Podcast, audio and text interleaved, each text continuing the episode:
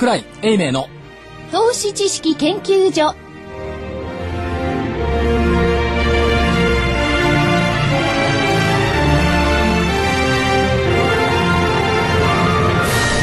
皆さんこんにちは。こんにちは。こんにちは。この時間は桜井英明の投資知識研究所です。今日もスタジオには桜井英明所長。こんにちは。正木昭夫会長。こんにちは。福井主任研究員。こんにちは。新人研究員の加藤真理子でお送りしたいと思います。そして今月最終週ですので本沢誠さんにもお越しいただきました。よろしくお願いします。こんにちは。よろしくお願いします。さあ今日の日経平均大引けです。139円17銭高の9562円5銭。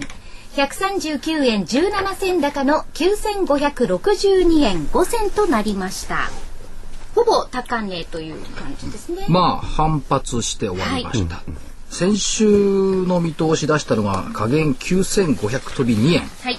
今日段階では上回ってる。そうですね。ところが火曜日にはい。9400飛び6円、ザラバ安値、これ寄り付きだったかな？寄り付き直後ですね。あ寄り付きだ。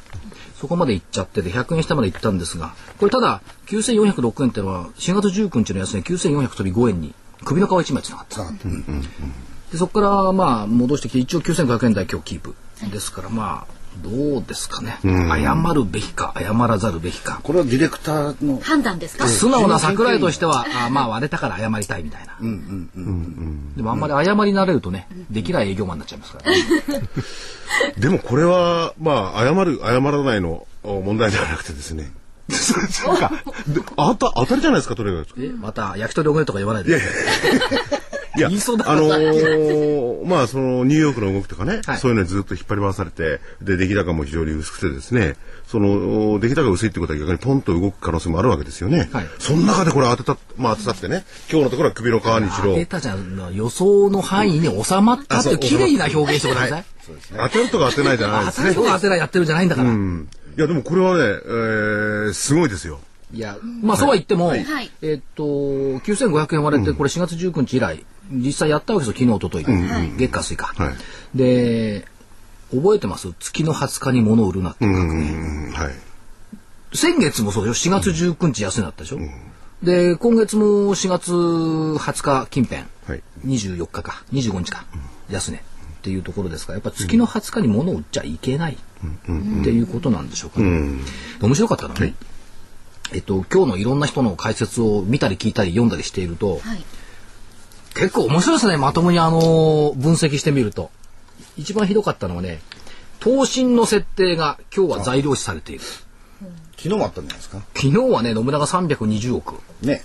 スマートグリッド投信だったかな、で今日はが今日は大和が同じような投信で、えっと、270億設定した、まあ事前の予想は200億だったんですけども、これ昨日ですね野村の投信設定って話題にもならないわけ。一応今日野村の投信設定ですねって言ってプラスの時点ではみんな言ってたんだけどマイナスになったらさーっと塩 が引くように特に午後ね5番が誰も野村の投信とは言わない、はい。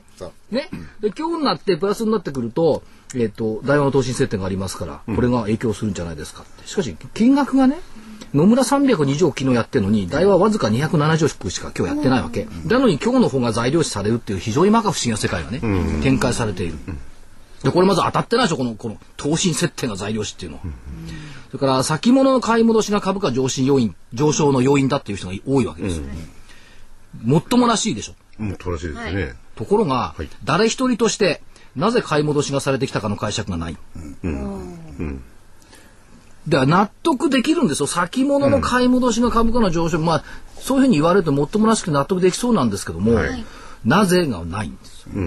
それからこっちはありそうなのはねキャノンの自社株買いに代表される需給の改善、それから未定だった今期通期見通しの具体化の方向、これ今日も引き跡日立研究が何65%増益、はい。見通し。あさっき言ってましたね、ね。さっき言ってましたね、というのを出してきてるから要するに不透明で見えていなかった業績見通しが出てきたこと。ってのはやっぱりこれ聞いてるでしょうね。それと今日あのブルームバーグで見てたら、はい。あのイールドスプレッド、ええ。これが随分広がっちゃってるんで、えーっと2008年の10月以来はい。ぐらい、リーマンショック直後。リそうですよね、えー国債がかなり買われてるええ。というのと、お企業の業績が比較的堅調で、はい。えー PR はいいと、え。いうことを考えるとこのスプレッドが広がっちゃってるんでそろそろエクイティに資金がシフトしてもいいんじゃないのというまあ気はあるんですよね。そうは言ってもアメリカは今週は国債入札の週だし、そうですね国債さばける方が嬉しいんで、まあそれはそれで良しとしてるといったところがあると思いますので、それからね、えっと、ちょっと前から言ってる6月変化説、はい。はい。QE2 主演っていうのがこう出てきてるじゃないですか。はいであともう一個、先々週ぐらいからこう出てきてるのが、国債発行の上限どうするのよっていう、8月まで持つけども。この辺がね、なんかひょっとしたらね、材料が出てきたんじゃないのと。裏側で。表には見えないけども。た例えばどんな？今言ったこと、国債発行の上限緩和、もうすん。なりいく。上限緩和ですから金融緩和するけど、金利は上げないって言ってるんだから、それそのまま言ってるでしょ。あで、それよりもね、金融機関いじめがね、ゴールドマンだとかバンカメなんかをずっとこう規制ということでいじめていたのが、ちょっと違う動きが出てくるのかもしれないかなって、考えたことを市場考え関係者も言えばいいのに、誰も言わない。ね、個人の考えが正しいか間違ってるかは別にして、やっぱ材料提起がないと判断できないじゃないですか。ただね、先物がね、買い戻しで上がってるから今日は上がった。そんな愚かな解説で納得できます？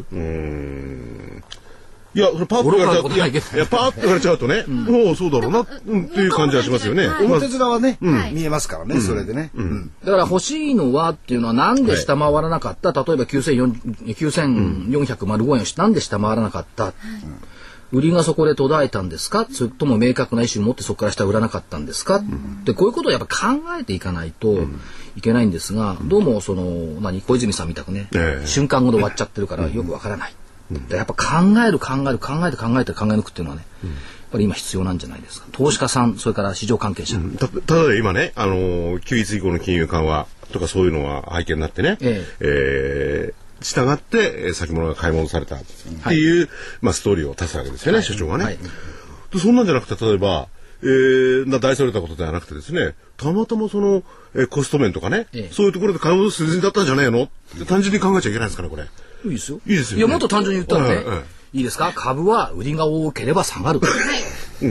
ね、それから買いが多ければ上がる。うん。いや、だから所長、僕が所長に言ってほしかったのは、えいや、単純な考え方もいいと。ええしかしね、こういう背景のええストーリーとかそういうのは考えることがね、はいなんかなるじゃないですか。いや、別にいいんですよ。あいいですか？で重要なのは、いや、重要、単純じゃダメなのは、やっぱりね、なんで売りや、売りが増えたり買いが増えたりするかっていう考えることがね、ええやっぱり投資の成績にもね、つながっていくんじゃないですか。要するに、鵜呑みにしない、っていうことじゃないですか。その裏側には必ず理由があるわけですからね。だって理由がなかったらお金動かないでしょ。そういうことです基本的に。それはたまたま、たまたまね、買い戻しの時期なのかもしれない偶然で。やっぱり理由はあるわけで、でひょっとしたらじゃあ理由考えるのいろいろ理由あるでしょ。菅さんいないじゃない。いないですね。はい。ね。ええ言って、言ってらっしゃいますんでね。で、無駄なことばっかりする総理大臣が余計な仕事を出さないから、日本株がいいんじゃないのとかね。ここ数日は。うん。なかなか難しい理屈で、うん理解するのうにちょっん、まあまあ、まあ確かにね。だからだって、うん。菅さん見ました？サルコジ大統領と二人のツーショット。とやってましたね。菅さん、あれね、どう考えてもね、津波とか地震受けた国のね、トップの顔じゃないですよ。ニコニコしてる。ね。あんまり悲壮な顔してまでやられるかもいいんじゃないですか？いや、だから逆に言うと、そんなに菅さんね、海外行くの嬉しいんだったら、一緒のこと毎日海外に行っちゃえば、ここ、ここしかないんだか で、マーケット安心するその方がいないっつって。それ、それ、ら。余計なことが出てこない。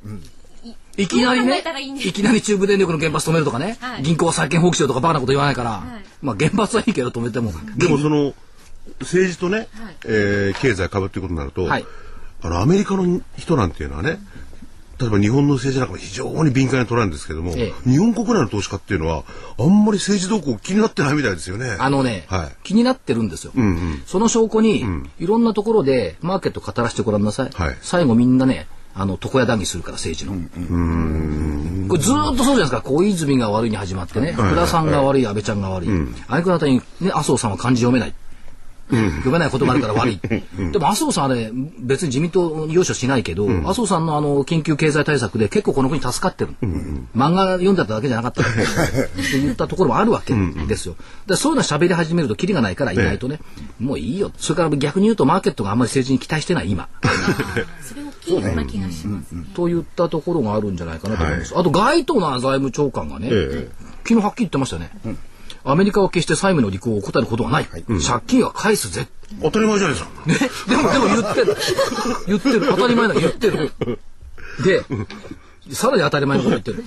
デフォルト、債務不履行になれば、基本的な管理の大きな失敗ということになると、当たり前です。そうですね。で、議会はこれまで通り連邦債務上限の引き上げを承認するはずだ。これやっぱりさっき所長が言った、あの何がしかのお裏側でのお進展があったんじゃないですか？そう読める。裏側にはだ。からね、そう読むか、うんそう読むか、いや、債務不履行が起こるかもしんないから、気をつけろ。気をつけようって事前に言ってるのか、しかし、トレジャリーの債務不履行なんて考えられ、考考えられないもう真っ暗闇ですよ。まあだからアメリカのね、その債務債権に関してはね、あの見てるじゃないですかね、ええ科学的機関もこうやってね。で危ないわけですよ。でそれは一発こう脅かして議会にこう認めさせるってことなんですよね。発行上限をこうやって。まあ共和党をね、なんとかどうかしようっていう話なんでしょうけど、だけど一方で、はいだから国内の方がね、アメリカ国内の方が火がついてるわけですよ、実際。そうなんですよね。で財務長官ですよね、外貨のね。財務次官補。はい。財務次官補って偉いの？事務次官ぐらい？事務次官ぐらいですよね。まあ事務次官クラスですよね。これ今日日経で言ってたでしょ、あの、日本経済は夏にかけ V 字回復。いや、人のところいいから自分のところなんとかせよ。いやだからねこれまであの所長がね危なかった予想が外れるのもアメリカがガーッと景気が危ないとかそういう話が出てきたからですもんね。そう。うんでだから、まあ皆様、あの、ギリシャがうんたらかんたらとかね、ポルトガルがうんたらかんたらとか言ってるじゃないですか。とどのつもりこう何回も繰り返しますけど、やっぱりアメリカの問題じゃないんですかっていう気がするんですけどね。だけどなんか腫れ物触るようにアメリカに触れないのね、みんな。やっぱりどど真ん中見た方がいいんじゃないですか。だからそうなってくると所長え？アメリカの景気はどうなんですか？アメリカの景気はね、ちょっとね、はい。あの高額所得者がね、ええ。ちょっと負担が増えつつあるんですけども、だけど中間層がちょっと戻り始めている。で今まで例えば具体的に言うと、えっと、小売店だったらティファニーなんかが良かったわけですよ。はい。これ決してその中間層以下いかないですよね。でそれがちょっと変わってきて、例えば小売で行くとねウォールマートとかターゲットがダメだったんだけど、良くなってくんじゃないのっていう見方が先週のバランスなんか出てきてる。でも先週のこの小売の方は悪いというデあいやータとか見これからこれから。今まではだからその高額所得者例えばトールブラザーズって住宅なんかこれ高級住宅だから金持ち向けなんですよ。そうじゃなくって中間層以下に対するところが良くなってくるんじゃないのっていうところを見ると来週の雇用統計さてどうでしょうそこにつながるわけですよね。であとどうなんですかねこれバランス見ると面白かったのは、はい大型家電製品に対して抑えられてきた需要が回復しつつある。これでね出てきてるのがねなんとソニー。あテレビ。まあ情報漏洩の問題は別にしてね。はいはい。だから ADR のソニー昨日一昨日とかバーンと上がってるじゃないですか。2600億も損出す会社がなんでこんなに上がるのよっていうのはやっぱりそういったところにも気にしてるんじゃないでしょうか。でもソニーだって別にテレビが売れてるわけじゃないピンとこないですよね。うん、普通プレステとかね、思うんですけど、確かにソニーって言われてみりゃうちのテレビソニーだわ。あ、そうですか。でトリニトロンじゃなくて何でしたっけ？ソニーのテレビって一時良かったんですよね。よかったですね。その後シャープに出てきて、まシャープが出てねきて。今今はね結構良くないですよね。今パナソニックが結構売れてる。でね、そうそう、あのね、これ面白い。いでかい方がね、ソニーでね、ちっこいやつがパナソニック。はいはい。パナソニックでいいよ、確かに。いいいや、うちパナソニックなんですけど、うんそれで話戻ってですね。株価は株価は上がらないそう、それで話戻って。はいはいどうぞ結局こう今ね、ええいろいろ、あの、今アメリカ経済の話を聞いてるんですよ。はい。アメリカ経済をだからダメだっていう方にご登場いただいた方がいいんじゃないですじゃあ次のコーナーじゃあそうしましょうか。はい。じゃあ次のコーナーちょっとその前にお知らせいきます。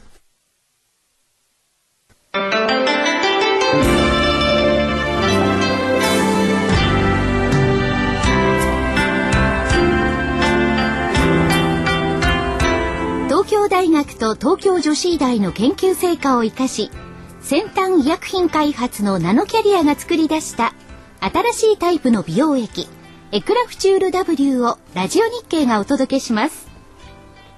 あなたのお肌を潤いあふれる透明な素肌に。ナノキャリアの美容液エクラフチュール W はこれまでの美容液とはブライトニング成分のお肌へのとどまり方が違います。ビタミン E などのブライトニング成分を隅々まで届け作用を長く保ちます溶け込む実感透き通るお肌広がる潤いをあなたに無着色無香料アルコールフリーのエクラフチュール W はお使いになる機械を選びませんエクラフチュール W のお値段は1本1万3650円。送料代引き手数料は700円です。お求めは電話03-3583-8300 03-3583-8300ラジオ日経事業部まで。なお、8日間以内の未開封商品のご返品には応じます。返品費用はお客様のご負担とさせていただきます。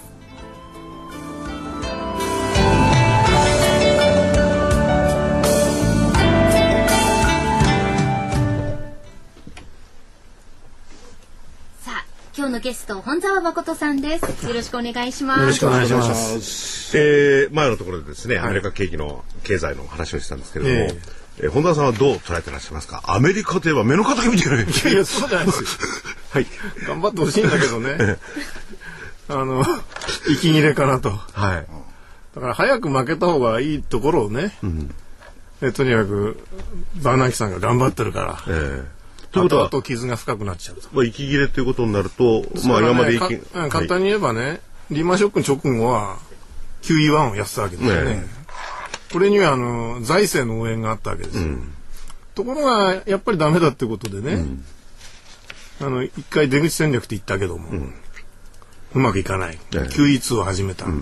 この時はね、財政の応援ないわけですから、だんだん先細りなんですよ。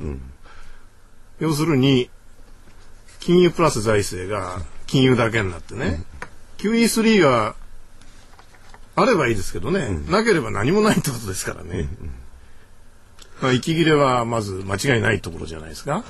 うん、で、その、先ほどね、いろんなデータが、えーはい、えー、出てきてて、アメリカの方がですね、はい、まあ、昨日と言いますか、それ高かったんですけど、その前も高かったから、えー、要するに、だいぶ落ちましたよね。えー、その辺はもう、アメリカあ投資家がですね、はい、息切れを見てるっていうことになるわけですかね。そうですね。ただ、企業の安定というかね、うん、私、あの、日本株しっかりしてるのはね、うん、原発が予想よりひどかったからじゃないかと思ってるんですよ。どどどういうだってもうメルトダウンしてたわけでしょ、うんうん、当初はそんな発表じゃなかったわけですよ。ええ、ねえ。と、はい、いうことは原発がこれから破局的な事態を迎えるかもしれないと思っていたところがね、うん、実はもう迎えちゃったと、うんうんうん、メルトダウンになっとったと、はい、だからね悪い方先に織り込んじゃってるんですよね。そういう、うん、これからまあ水蒸気爆発とかなければね、うんうんうん、かなりひどいところまで織り込んじゃってますからね、うん、まあ要するに長期戦ですよね。汚染水どうやって除去するかと。そういうような形で避難されてる方とかそういうのは本当にこれからね、うん、ですから要するにものすごい長期戦になると、うん、ところがこれが片付かなければなかなか日本株に投資できないと。うん、ということは米国株の延命に手を貸してるってことですから、うんうん、これが私の奇妙な手ですよね。はい、本来日本に還流してね資金がね、うんすぐにも V 字回復、さっきおっしゃってたね。本来ならそうなってるはずですよ、原発なかりせば。うんうんうん、そういうことができないと。ね、この原発のおかげでですね。うん、えー、それでむしろ、米国の資金がね、滞留してると。うん、その結果あ、米国株がそこそこしっかりして、うん、おかげで日本もしっかりしてると。いう奇妙な安定。だから出来高も少ないしね、うんうん、しかしそれも長くは続かんだろうってことでね、やはりドルが上がるわけでもないし、うん、ただこちらはねヨーロッパも弱いですから、うん、ユーロも弱い、弱い者同士の争いになってますから、これも安定してると、まあ、そういう中でね真っ暗闇を照らすのは何か、金が光ってると。まあ、そういうような分かりやすい図式でやそういうことじゃないですか。うん、まあ銀なんかガーンときましたけどね。金はそれなりしっかりですよね。うん、金はむしろあの陶器でしょうな。うん、まあこれまでがこれはもう金が例えば1割上がればね、うん、銀は3割上がると、うんうん、まあ、そのような動きですからね。うんいや、それで確かにね、あのー、今の見方、えー、本田さんの一つの見方ですけれども、ね、でも、だとすれば、そのアメリカ経済が、あの株式がですね、ずっと落ちてきましたよね、はい、その時にもっと金に行ってもよかったんじゃないかと思うんですけれども。いや、必ずしもね、うん、逆相関と言ってもね、えー、金を買う思惑って一つじゃないですからね、うん、物として買ってると。うんこれはまあインフレ思惑でしょうね、うん、原油なんかがあってね世界経済が回復すると、原油をどんどん使うと。これもうインフレ思惑、世界景気回復思惑、これの主役がやっぱりなったって原油相場ですから。もう原油に引っ張られてね、金も上がる。そういうような思惑もありますけどね。もう一つはやっぱりね、はい、国際通貨体制ね、うん、ドル基軸体制、はい、これの崩壊を見越してね、物じゃなくて金の代替として買うね、うん、こっちの思惑が金のね、うん、冒頭の本命、えー、冒頭相場になるとすればね、こちらが本命の思惑だと思いますよ、私はね。うん。まあ、今回はね、はい、前者の思惑だとすればね、うん、それは別に景気良くなるじゃないかって感じなんだけど、その後者の思惑だとすればね、ただね、ね。それはね、原因はね、うん、147ドル台まであったわけですよ。うん、2008年ね。今戻したとはいえ、113、4ドルと。まあ、それが90、90の後半ですね。うん。だからね、全然高値を抜いてないわけですよ。対してね、金相場は、高値圏にあるわけですよね。要するに青天井になってるわけですから。はい今度の思惑どちらが主役かとすればね、物で買うんじゃなくてね、金の代替として買ってると。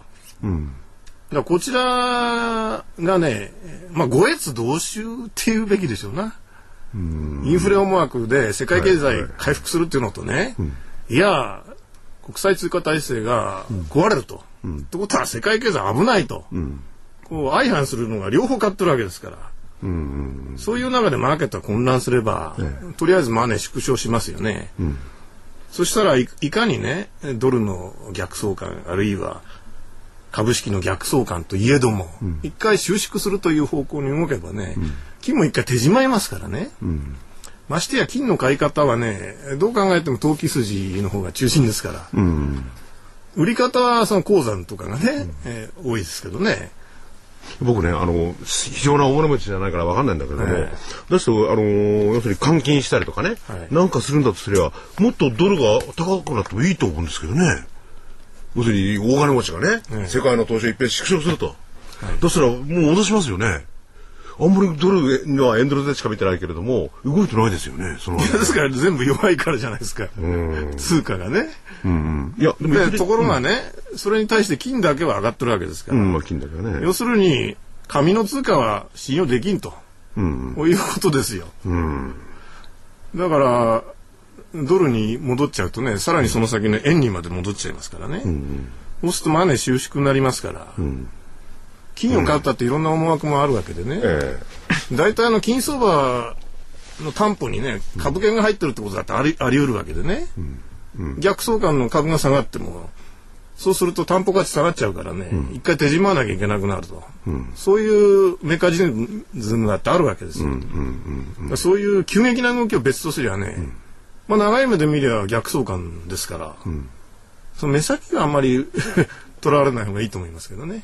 なるほど。だからもう一つね、長い目であのね、結局ね、うんうん、結局、金であろうと原油であろうと何であろうと、はい、みんな投資家はボラティリティ取りに行ってるだけの話なの、うんうん、そのツールなのよ、うんうん。そう考えた方がいいと思います、うん、いや、だからそれもあるでしょうけれども、あ例えば株だとすればですね、要するに経済にそれ直接影響したりとかね、まあ企業成長ということなんですけれども、そういう意味で、あの、より広くこう、えー、社会で正義を行えるわけじゃないですか。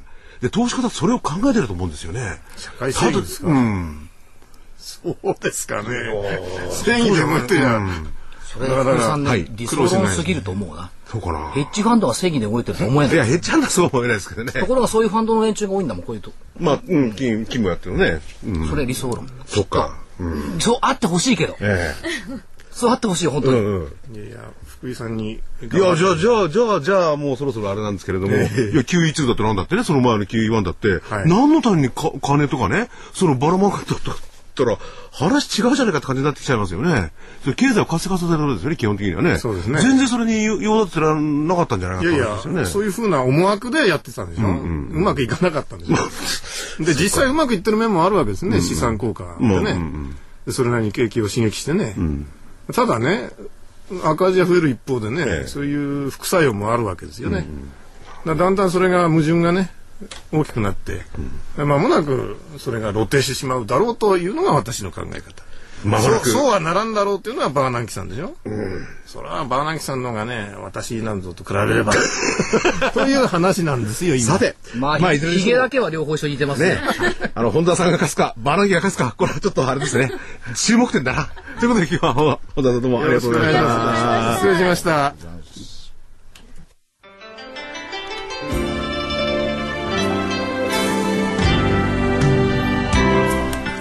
引き続き新人研究員の加藤です。ここで桜井英明の投資知識研究所 DVD4 月号のお知らせです。4月号のテーマは投資の王道。損を最小限にする短期回転投資術。桜井さんがこの DVD で生き残りリターンを増やせる投資家になるための桜井流超秘策を公開しています。桜井さんが編み出した短期回転投資術は比較的短期の商いで損を最小限に抑え利益を確保する。損をしない投資術です。桜井英明さんは今の投資環境では短期で銘柄を入れ替えるなどの短期回転投資術が不可欠だと見ています。短期回転売買を前提にした超投資法のノウハウ基礎を桜井さんがあなただけに授けます。桜井英明の投資知識研究所 DVD4 月号。投資の王道。損を最小限にする短期回転投資術。収録時間は1時間で価格は8400円。お求めはラジオ日経事業部。電話03-3583-8300 03-3583-8300番まで。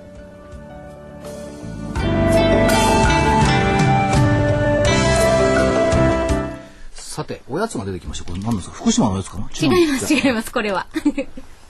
かちょっとと塊自ら持ってきた今日は。はい。はい。ええ。たい焼き持ってくれない隊長が言うから持ってきた。いやいや、そうたまには、だからあの、お聞きの皆さんもお家でこう、お茶を飲みながらリラックスして、ね、コはい。ーヒー、ブレイクをしてね。お聞きいただきたい結と思います。局あのうだうだと今やってましたけども、ええ。結論がよく分かんなかったんですけど、あの要はここまでの8ヶ月間は下落するドルを売って上昇する商品市場に乗れば簡単に儲かったって話でしょ、まあそうですよね。でしょ、3秒で終わるじゃん。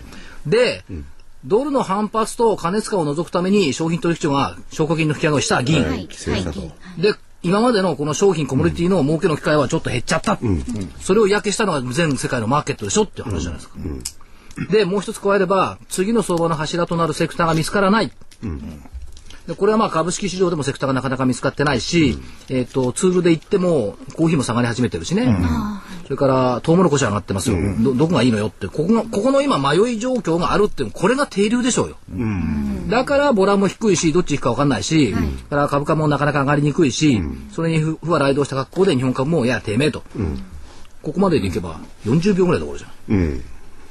うん。で、えーっと、まあ、そうは言いながら、ちょっと経済成長もちょっとこの先どう？それからヨーロッパもちょっと不安よね？それから6月には FRB の国債買い戻しなくなりますよね？って言ってるんですけど、はい。これももう目新しさ全然ないわけ、ネガ材料も。言い古したことを蒸し返してるだけでしょ、別に新たにこう出てでなんだかんだスペインに飛びしたら大変だと去年も同じこと言ってたの、同じなんですよ、だから逆にその目新しさがないところが増えてきてるから投資家は逆に今度は新しいリスクどこに取ろうかって模索しているのが今の現状でしょ。う、とまとめると60秒ぐらいで終わるわけ、ね、アメリカの国内だと、あのーえー商業不動産はい。に一部、あの資金が回り始めてるというのが出てますし、ええ。ーっとピムコあたりの,、あのおストラテジーを見ると、アジアに、えー資金配分をしてるっていうのも出てきてますんで桜井さん言うようにやはり次のマーケット、次にその資金シフトをするマーケット等を探してるというのが現状でしょうね。だから探しているならば先ほど言ったらあれですけれども、為替がね、もうちょっといろいろ動いてもいいんじゃないかと思うんですよ。動いてないすごい、動いてないじゃない。やいや、動いてもいいのではないああかと。動いてもいい、なんで為替が動かないのかな？どう、どういうメカニズム僕はちょっとわかんない。いやいやだからまだ探しはぐれているんだっていう。探してる状況でしょ、じゃああんまり動けないっていうような感じなんですか？だから出来高少ないしボラ少ないしって話でしょ、違います、まあまあそうですね。えいやでも世界的に投資してるわけですよ。いろんな人はね。そしたら動かしたらその国の通貨ずっと持ってるのかって、例えばね、アメリカに、えー、本部がある人は戻しますよね、いっぺんね、ドルに。その段階で動くんじゃないかなと思うんですけど、でももともとドルドルドルは関係ないドルドルは関係ないですね。ドルドルは関係ないですもっと関係ないですねですから、ユーロ、ドルユーロドルのところに行けば、逆に言うと、さっきも言ったように、ギリシャ、100%戻ってくるなんていうことを思ってる人はいないから、どっかでデフォルトになるなり、債務の切り下げがあったりなんかするだろうと。これもある意味予測ができちゃってるわけですよね。そうなるとであのユーロからドルにシフトするとか、そういう必要って今のところ大きなニーズはないんじゃないかという気がするんですよ。だから三すくみの状態になって、ユーロドル円っていうのが、なんとなくこうぬるま湯ではあるんだけどそのままいるという、でも、イユーロはちょっとね、一時期落ちましたよね。そうですね。先々週ぐらいね。でもっといくのかな。だからそれがあんまりないからね。えー一つあるのは、あの前は円キャリーって言ってたんですよ、今はあのドルの金利がええ。目先上がりそうもないんで、ええ逆に言うとドルキャリーなんですよ。うん、3マンスで0.02ですよ。6マンスで0.06とか0.08っつってると、これだったらね、円で借りコストってないもん誰がどう考えたってドルで借ります？そういうことですよね。そう思うんですよ。うんそういう面でいくと、ドル、主力の一番発行量の多いドルっていうふうなもの、基軸通貨っていうドル自体が行き場を失って逆に言うと大きく動く必要ないという状況になると、マーケットに対するインパクトも出てこない、いうことじゃないかという気がしますけど、その基軸通貨の崩壊っていう話もさっき出てましたけど、いつの話ですかって話ですよ。でまだまだ、ね、2030年ですか50年ですかって話をね、明日あるように言われても困っちゃう。迷っちゃう。そうですね。っていうことです。まあそうかもしれないですね。うん。さて、じゃあスケジュール見てみましょうか。というか、あ、いいのか、スケジュール。来週、来週というか明日。明日。国内は消費者物価、アメリカ4月の個人支出、中古車販売制約指数、7年国債入札。なんかどれもパッとしない指標 ばっかりという印象ではありますね。まあ G8 が、サミットがね、明日、明後日ですか？ええあるということで、えーまあせいぜい日本のニコニコと説明してきていただければ よろしいかなと思っております。えー週末は特にはないですよね。5月30日月曜日、えー国内4月の住宅着工。まあマンションなんか見てて4月は戻るんじゃないかと気もしてますけどね。まあ住宅ですからこれね。ちょっと微妙。それとね、ずるいんで、ずるかないか。はいアメリカと英国市場休場ニューヨークロンドン休場、5月の最終月曜日、だから3連休、なんででしょうか？5月の30、30じゃ最終月曜最日終月曜日、メモリアルデイ、メモリアルデー。か。これすごいんですよ。退役軍人の皆さんで、ニューヨークがパレードするんですよ。ね、みんな。バババババそりゃそうでしょう。戦没将兵追悼記念日だもん、これ面白いですよね、はい。アメリカとイギリス連合軍は休みなのよはいはい。同盟軍はやっぱ負けてっから休みにならない それは休まないでしょう。多分。日本もドイツも。どうだろう本当に。一緒にやりゃいいようにね、もう休戦してたら、停戦したんだからね。ですですよ。はいえー5月30日火曜日。国内の4月出張率。ちょっと微妙ね、4月はね。鉱工業生産。から自動車生産。はい。まだ4月はちょっと今一つっていうところでしょうか。でしょう。MSCI の入れ替え20銘柄除外されます。はいはい。S&P ケースシラ指数。住宅指数とかねなんかね、うんよくないですよね、今、アメリカの、うん、経済。だちょちょっと微妙。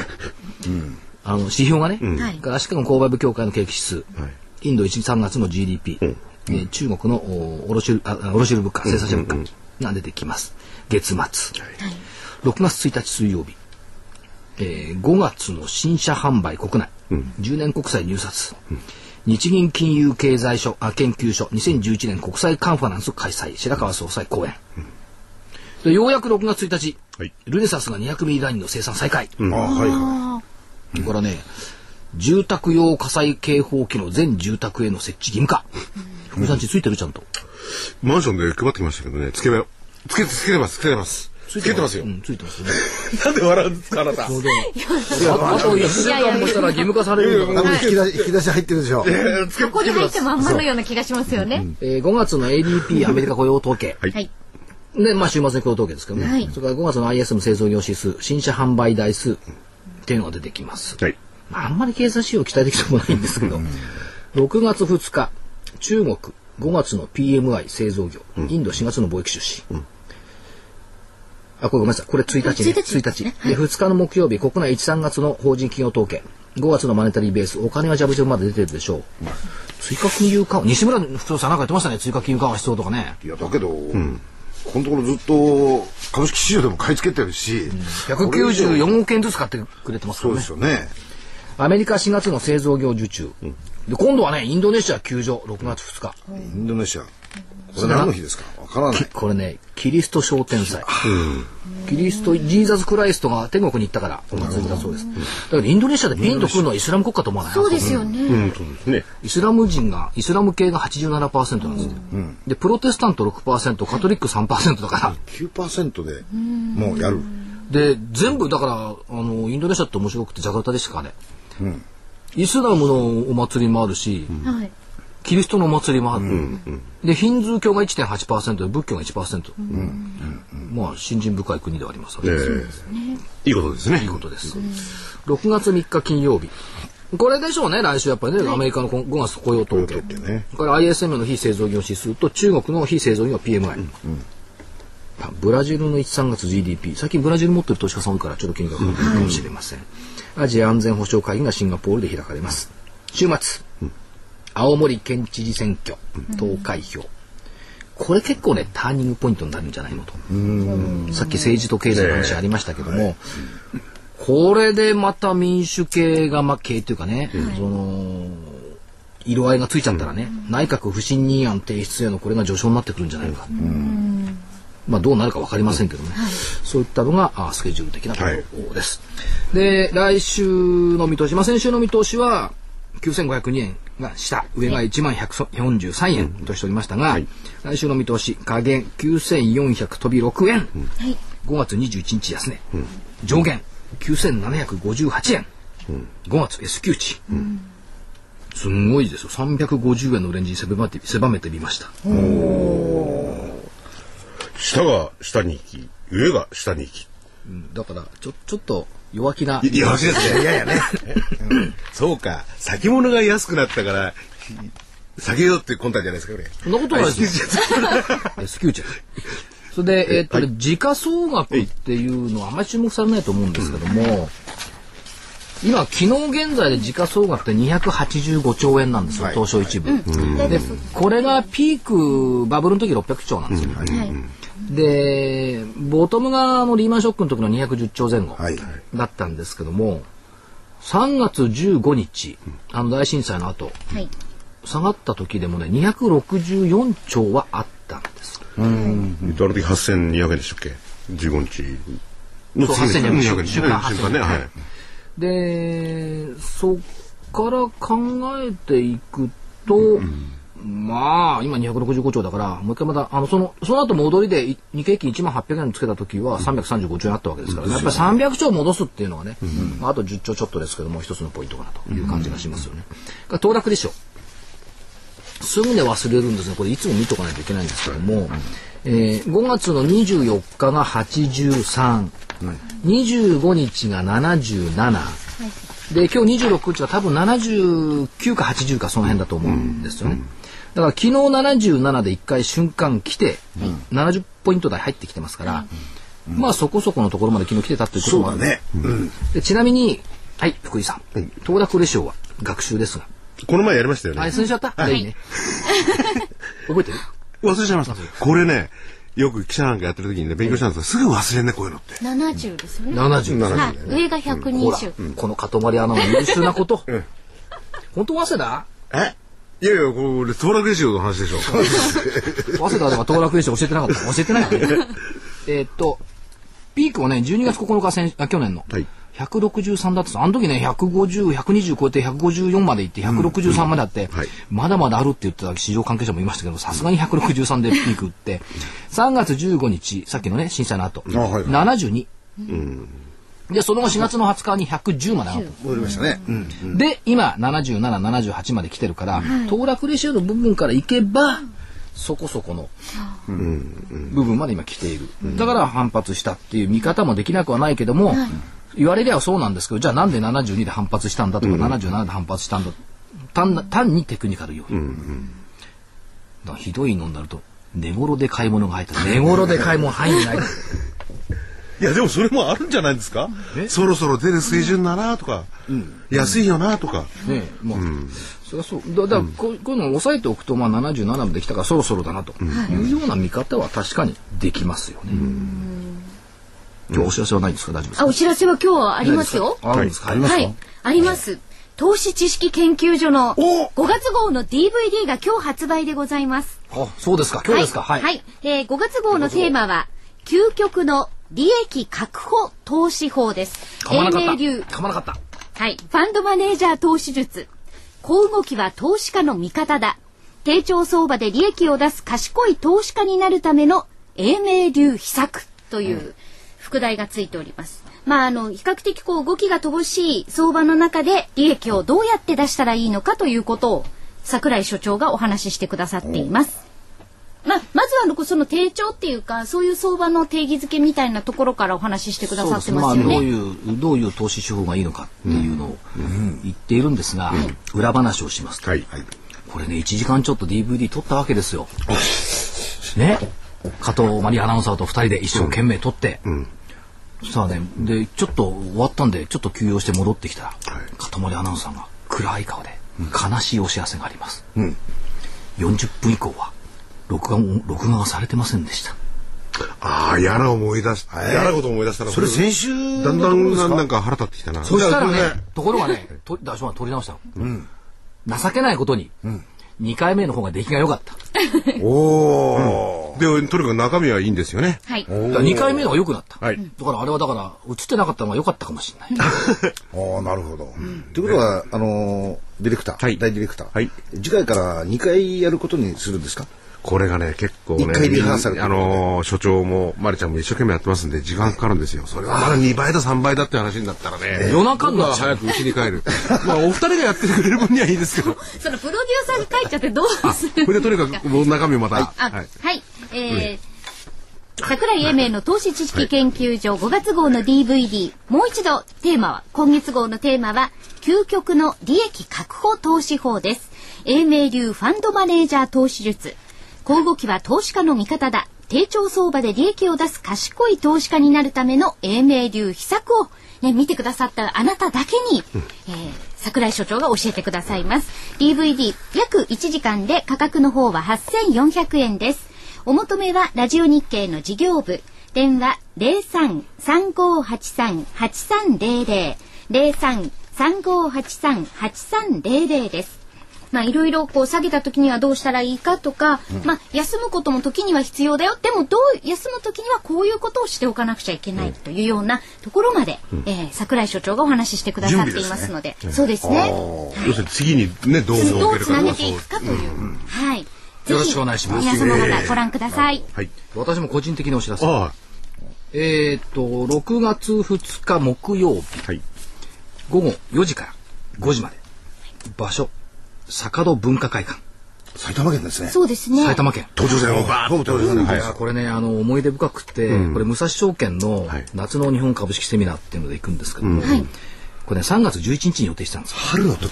そう。武蔵証券春の日本株式セミナーっていうのを3月11日の16時から予定してたんですけどね、あのこれに行く途中に地下鉄が止まっちゃった、そうですね。その移動中だったんですか？そうです。あ。で、えっ、そうなんですか。と、復活いたしまして、6月2日木曜日に行きます。で、6月2日木曜日なんですよ。はい。時間番組 4, があります。4時から。え？5時。何ですかそれ？で、えー、3時10分から、私、この坂戸からですえ？ね。待ってください。6月2日っていうとひょっとしたら来週ですよね。そうそうそう。来週の木曜日ですよね。はい。お電話電話、また。あそうか。ねお、全然気にならないで今聞いてて。あ来週はだからあの武蔵証券の方にそう、ね武蔵証券の坂戸支店から電話で現場の状況を、こちらからは以上です、みたいな。あ ね、でもあの、来てくださってるね、お客様の様子とか、ね。いやでも来来週は特別ゲストもいますし、はい。まあ隊長もね、うん、いますしね。はい。えー、風賀証券の食べアナリスト。これね、お面白い。これ。が。これ、福井さんにね、はい。アナリストに、あのー連絡していいですかって言うから、はい。メールが来たの。はい。じゃあ、食べアナに連絡してくださいって返したの。はい。福井さん何考えたか。桜さん、どこの女子アナさんですか 新しいアナウンサー。また、あの、美人アナウンサーだと思いましたね。思った。どこで見つけてきたんですか来るわけ。アナリストって自分で言ってて、田部井アナに言ってたら、どこのアナリストですかあ、どこのアナウンサーですか アナつながりでしたけど、全然違ったんですねこれからはこの番組ではアナリストがアナと言いましょじゃあ、田部井アナ。紛らわしいですねじゃあ、あアナは、アナウンサーはどううすんの？う。え？じゃあ、私もアナウンサー。まあ何でもいいや。で、なんか戻りましょう。はい。で、もう一つ、えっとね、土曜日。ごめんなさい、お知らせばっかりいえいえ。八重洲で、えっと、珍しいセミナーなんですよお。相場で勝つための投資心理とテクニカル手法。投資心理とテクニカル手法。まあ、け結論は、私がやるのは、はいえっと、実践マーケット心理解読法。うんうんっていうのをやりますんで、えーこれは株式会社ザイナスっていうところが主催するんですけども、八重洲でやりますので、ザイナスのホームページで見ていただければ。でもう一人はテクニカルアナリストですか？そうそうそう。そうか、これいいタイトルだな。また次の次の DVD あたりはこれパクろうかな。いやいや、ダメです、パ。クんなくていい。この、こので、この題名は私が作ったんだから、実践マーケット心理あ、所長が名付けたんですか？そうです。電話番号は3275-0808。こちらに聞いてください。まだ席は多少あると思いあます。という二つご案内。はい。まだ時間ある？ありますよ。まさきさんのところでやっていえ、る。またまたなんかお知らせ。はい。えーとね、はいこちら6月8日水曜日、えーっと、6時からが、えー株式会社コムチャウの、ココムチャウ、コムチュアです。ジャスダック3844の企業研究会。テーマはクラウドのど真ん中企業。これね、珍しくあの会社でやりますから、会社見学会。うんで、5時半から事前予習講演、目利き法。っていうのを私がやります。場所は大崎ゲートシティにあるコムチュア本社のセミナールーム。無料。詳細は日本 IFA 協会。電話番号03-3295-3250にお問い合わせの上お申し込みください。お待ちしておりますということで、まだちょっと時間ありますかね。はい。業績見てると、例えばその、昨日発表になったのが日立メディコ6910、なんか出てきましたけども、福井さん何食べてるのそれ？ねえ、喋らないもうもう時間ないんで早くどんどん行きましょう。経常利益、前期比57%増ですよ。日立メディコってなんでこれ経常利益上がってくるかっていうと、アロカっていうのを子会社がしたんですけども、放射線の線量計。あ今、需要が多いでしょうねた。だ今日ストップ高してるんですけども、ジャスダックの3161のアゼアス。これも情報修正。やってること。デュポン製の防護服販売。放射能防護服。みんなそちら関係なんですね。なんかね、でもこういう業績いいのはいいんですけど、まあ、なんつうのかな、あの、放射能の線量計とかね、その、放射能の防護服とかっていうのを見てると、なんかちょっと非常さを感じてね、ちょっと情緒的になってしまうんですけど、まあ、それでもこれもマーケットなのかなと。で、まあ、それなりにみんな企業頑張ってやってるんだから、まあ実際業績の今お話をしてたんでね。業績。うん。まあそういうことに非常に敏感になってただまあ、日立建方がいらっしゃるって機ことかね、はい。まあ、竹内製作所なんかこれ建機ですかね、まあそういった意味で、まあ見通しを出してくる企業群っていうのは結構いいところが出てきてるんで、まあむしろそこにここから期待したいというところではないでしょうかね。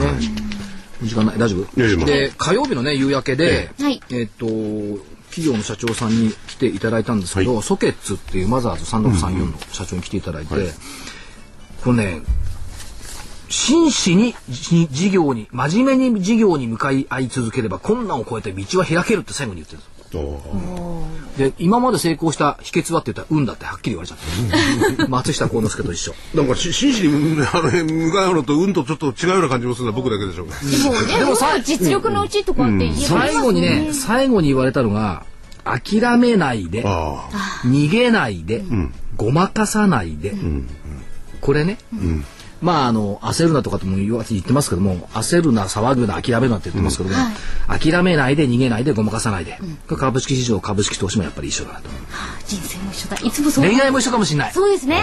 諦めないで頑張ろう。あ。そこってあれですね、いいこと言って失礼だけど、いいいい社長ですね。かっこいいの2枚目なのよ、もう時間になりますよ。はい。